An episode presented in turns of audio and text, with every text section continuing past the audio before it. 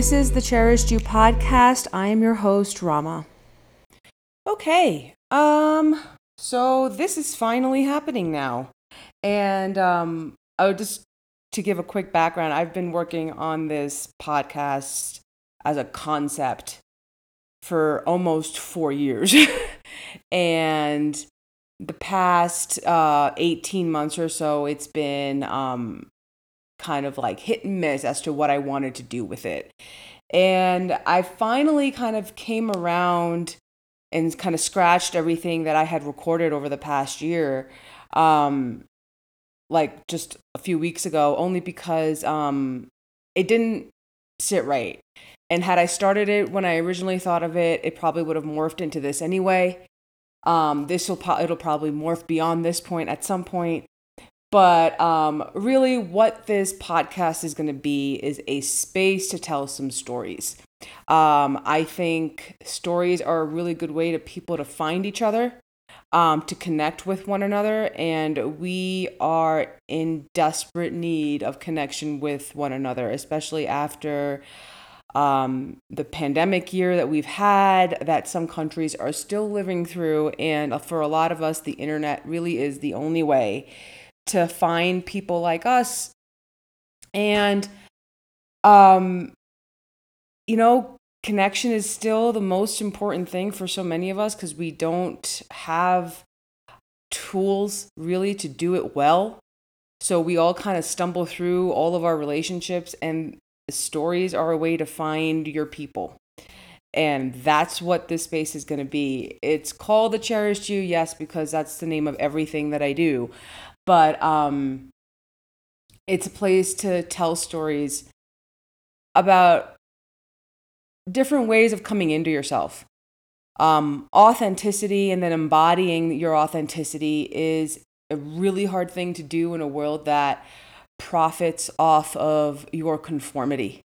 And so, um, I'm hoping to have a space not just for my stories, but stories of other people, particularly of those of South Asian descent and who are just different in general. So, um, here's to starting things with no game plan. so, first story that I'm going to dive into, um, and this kind of just happened by accident because it just happened to be the month that I'm recording this in but it's uh, June 2021 and it's Pride Month in the US. And um, it, it's been so great to just watch Pride Month kind of grow and expand and become more deliberative into how people are allies for those of LGBTQIA plus um, denominations, however you choose to identify within that spectrum. And I realized that I've never actually told my own story, my own pride story. I've never told it, um, mostly because I actually um, I have one. It's just not, never anything that's come up um, in a way where I was looking for validation or approval or acceptance into anything. Um, I had made it my mission a few years ago to just be um, as good of an ally as I possibly could. And it turns out that one missing piece in that, at least on my end, is um, telling my story around pride for me.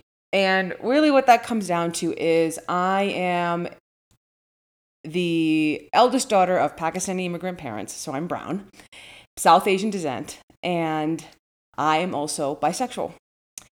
And it's really weird to say that out loud, to say that out loud in this forum because um like my close friends know that I am. Sometimes if people will ask, I will insert it into the conversation, but with really no like back end or front end to it. It's kind of like, oh yeah, I'm I'm bisexual, like just kind of like it is what it is, like, you know, grass is green kind of deal.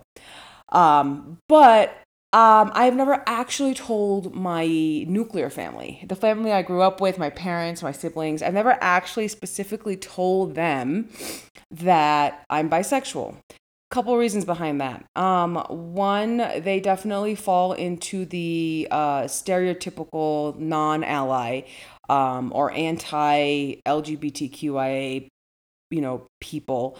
Um, they're very close-minded as uh, just generally. Um, my siblings might be a little bit more open to it but um, i still feel like they're also uh, especially when it comes to bisexuality it's kind of like eh, you're not really bisexual. Like people don't understand what that means. And um, or that it's even possible to be it because it's just you know it's just a free for all for you or however people choose to uh, impose stereotypes onto bisexuals and bisexuality. But, um, and also, my parents are not very open people and they wouldn't understand it. They wouldn't know what it means. And it's, um, some fights are not worth fighting. And I never felt, um, the need to tell them, really. Um, the other reason is that I have been no contact with my family for over a year. So there is no telling them of anything that's going on. But I've been, I've known I'm bisexual for almost 10, 12 years now. Um, it's very possible, like my generation, I, we are, I'm a, I'm a millennial, um, and like, you know, a true millennial. And like, we're just very okay with this kind of thing, you know, you know just let us know what's going on and we'll be able to address you how you want and you know um, make sure we you know we're just accommodating as a generation for the most part. Um, but yeah, I've never actually had to go through that whole process of coming out to my family because I needed them to um, see me as a complete person. I learned a long time ago that they were incapable of doing that without the bisexual piece thrown in. So I just never felt the need to add more ridicule into my life from them by including this uh, piece of information about me. Um, I'm also uh, I so I I never really thought of myself as somebody who fit into the pride model for lack of a better term. Um, you know that whole like process of coming out like recognizing who your sexuality or your gender or non-conformity of any of those things and then having to come out to people and um looking for acceptance looking for any of that like that's just never anything that's um been important to me. But as like the last the like the last year did a lot of things for a lot of people. For me what happened is that i um while i know that i am bisexual by not saying it out loud it has prevented me from connecting with um women that i find attractive. So it's you know, it, it's very easy to be for me because of my appearance to be um, labeled and categorized and people for people when they see me as a cis hetero female, um, which is fine. It that has that um, that perception has helped me and it's a privilege in some ways to get away with that so i recognize that you know not correcting people on that has not really um, has worked to my advantage. Um, so it's never anything I wanted to kind of like rock the boat on. Again, not intentional, but not really like I didn't feel like I was stifling myself. I didn't feel like I was hiding myself. Um, it's just like when the pandemic happened, and I was like, you know what? It's just I did. It's it's made it, it made to me seem like a small part of who I am and this is not to negate anyone else's experience with their own um, sexuality. Uh, but for me, it is not the most important thing about who I am. My bisexuality is, in a lot of cases, irrelevant. Um, but in the in the spirit of authenticity, I do feel the need now to just at least present this alternate view of what Pride Month can be. You can be very secure in your sexuality, gender nonconformity, or conformity, one way or the other, um, and just have a whole uh, different experience than it what other members of that community might have experienced. Um, so this is just you know this is just mine this this is my story on this and it's nothing like super razzle dazzle there's no angst involved there's no part of me that i feel that i've hidden as a result of this this is just kind of like um i'm just laying this out there because showing up fully as who i am is part of the practice that i'm doing i'm in the i'm in the season of doing right now and um this is part of it. It's just yes, I'm a bisexual. Yes, I'm a I'm a woman of South Asian descent, and uh, my pronouns are she and her. And um, this is just a part of who I am. Um, it hasn't uh, defined any relationships for me yet, but I also understand that by not voicing this part of myself, I may have cut off myself from some very valuable relationships not even necessarily intimate relationships with women, but uh, fully embracing my intimate relationships with men.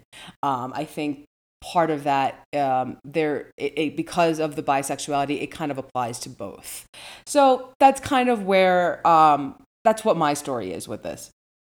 The reason like again i've said this earlier and i'll probably say it a few more times not everyone's story kind of fits into the model that we get fed on media not just old school media but new school media. You know social media is a is a great tool and i personally love it um, provided you have some really uh, clear boundaries around how to use it and you know we get fed these stories about people coming out to their families and their families like showing up for them whether it's conservative parents with these very liberal kids and like you know coming out you know having the bullying that goes on if you're different um, if you have uh, questions around your sexuality or your gender um, with kids growing up. And all of that all of those stories are really important to hear. My story falls into none of those categories. Um, I was not bullied for my sexuality in school. Um, I didn't know I was bisexual when I was in school up until like uh, until I was in toward the tail end of med school is really when I figured that out. But you know, I, I was bullied for different reasons, but I wasn't bullied for this. Um, again, I didn't have a big coming out to my parents. It was never even something that crossed my mind to tell them. I actually had enough issues trying to hide my straight boyfriends from them. Like I, they thought I was straight, and I was trying to hide like my male boyfriends from them. That was enough of an issue, rather than throwing in, "Oh yeah, I like women too, mom." Like that was not going to be a thing that I was going to do. And again, I I don't feel like it um, it, it's not a defining moment. Um, I have other trauma around my parents and not being able to be able to be accepted for who I am, but this was not one of them. Um, this never came up in therapy. This was never anything that I struggled with in that way. Um, I think it manifested as having some dysfunctional relationships with women I found attractive, who I was friends with in different different phases of my life, and it affected those relationships because I didn't actually recognize what I was doing and why those relationships would become awkward or difficult or I would do things that weren't in my nature to do. That's I think really where it affected me. But, you know, once I came to terms with it, then I kind of just was able to recognize, okay, this is my thing. And again, I didn't I'm I'm some I have a uh, a, psych, a psychiatric background myself. And so therapy isn't really a place where I learn how to work things out and it's more kind of like somebody keeping me accountable on the on the work that I already have do on my own and to get an outside perspective because sometimes you know I can get sucked into the vortex of my mind and um, it helps have somebody to either snap you out of it or just to shine a light or give you perspective that you can't see because you're in this tunnel vision you know hall of mirrors kind of deal. But again like even recognizing that not completely accepting my bisexuality did affect some relationships um, in my life. It's just, it's still, I still feel, sometimes I feel like an imposter, honestly, within the community because I don't have a big angsty thing around it. Um, I don't have this, um, this glamorized story or a story that could be glamorized around it. It's very humdrum and kind of like, I, I recognize as part of myself. I was able to label it, which helps a lot and then I was like, okay, well, this is my thing. And um, the same way I would be attracted to a man is the same way I would have to deal with an attraction with a woman. And that's awkward already. So let's not make, like, for me, it was just, that's kind of just something I have to learn how to do at some point if it comes up. That is um, my story or lack thereof around my bisexuality. Um, I'm not concerned really with what people's stereotypes about bisexuals are. Like, you know, I'm not like a straight woman who just kind of likes to experiment with women or something like that. Like, that's not what it is. Or I'm just like, oh, like, there's, it's not like I just want to have an excuse to date whoever I want. That's not really an issue either. It's I kind of am attracted to people the way that I'm attracted to people. And a lot of it has to do with their personalities and whether they're male or female is irrelevant. Um, whether they're trans or cis is irrelevant to me. I kind of just love people for who they are. And um, if I'm attracted to you, that's then that's kind of it is what it is. You know, not much I can do about that. It's a lot of that is just biochemical. Kind of got to go with the flow on that.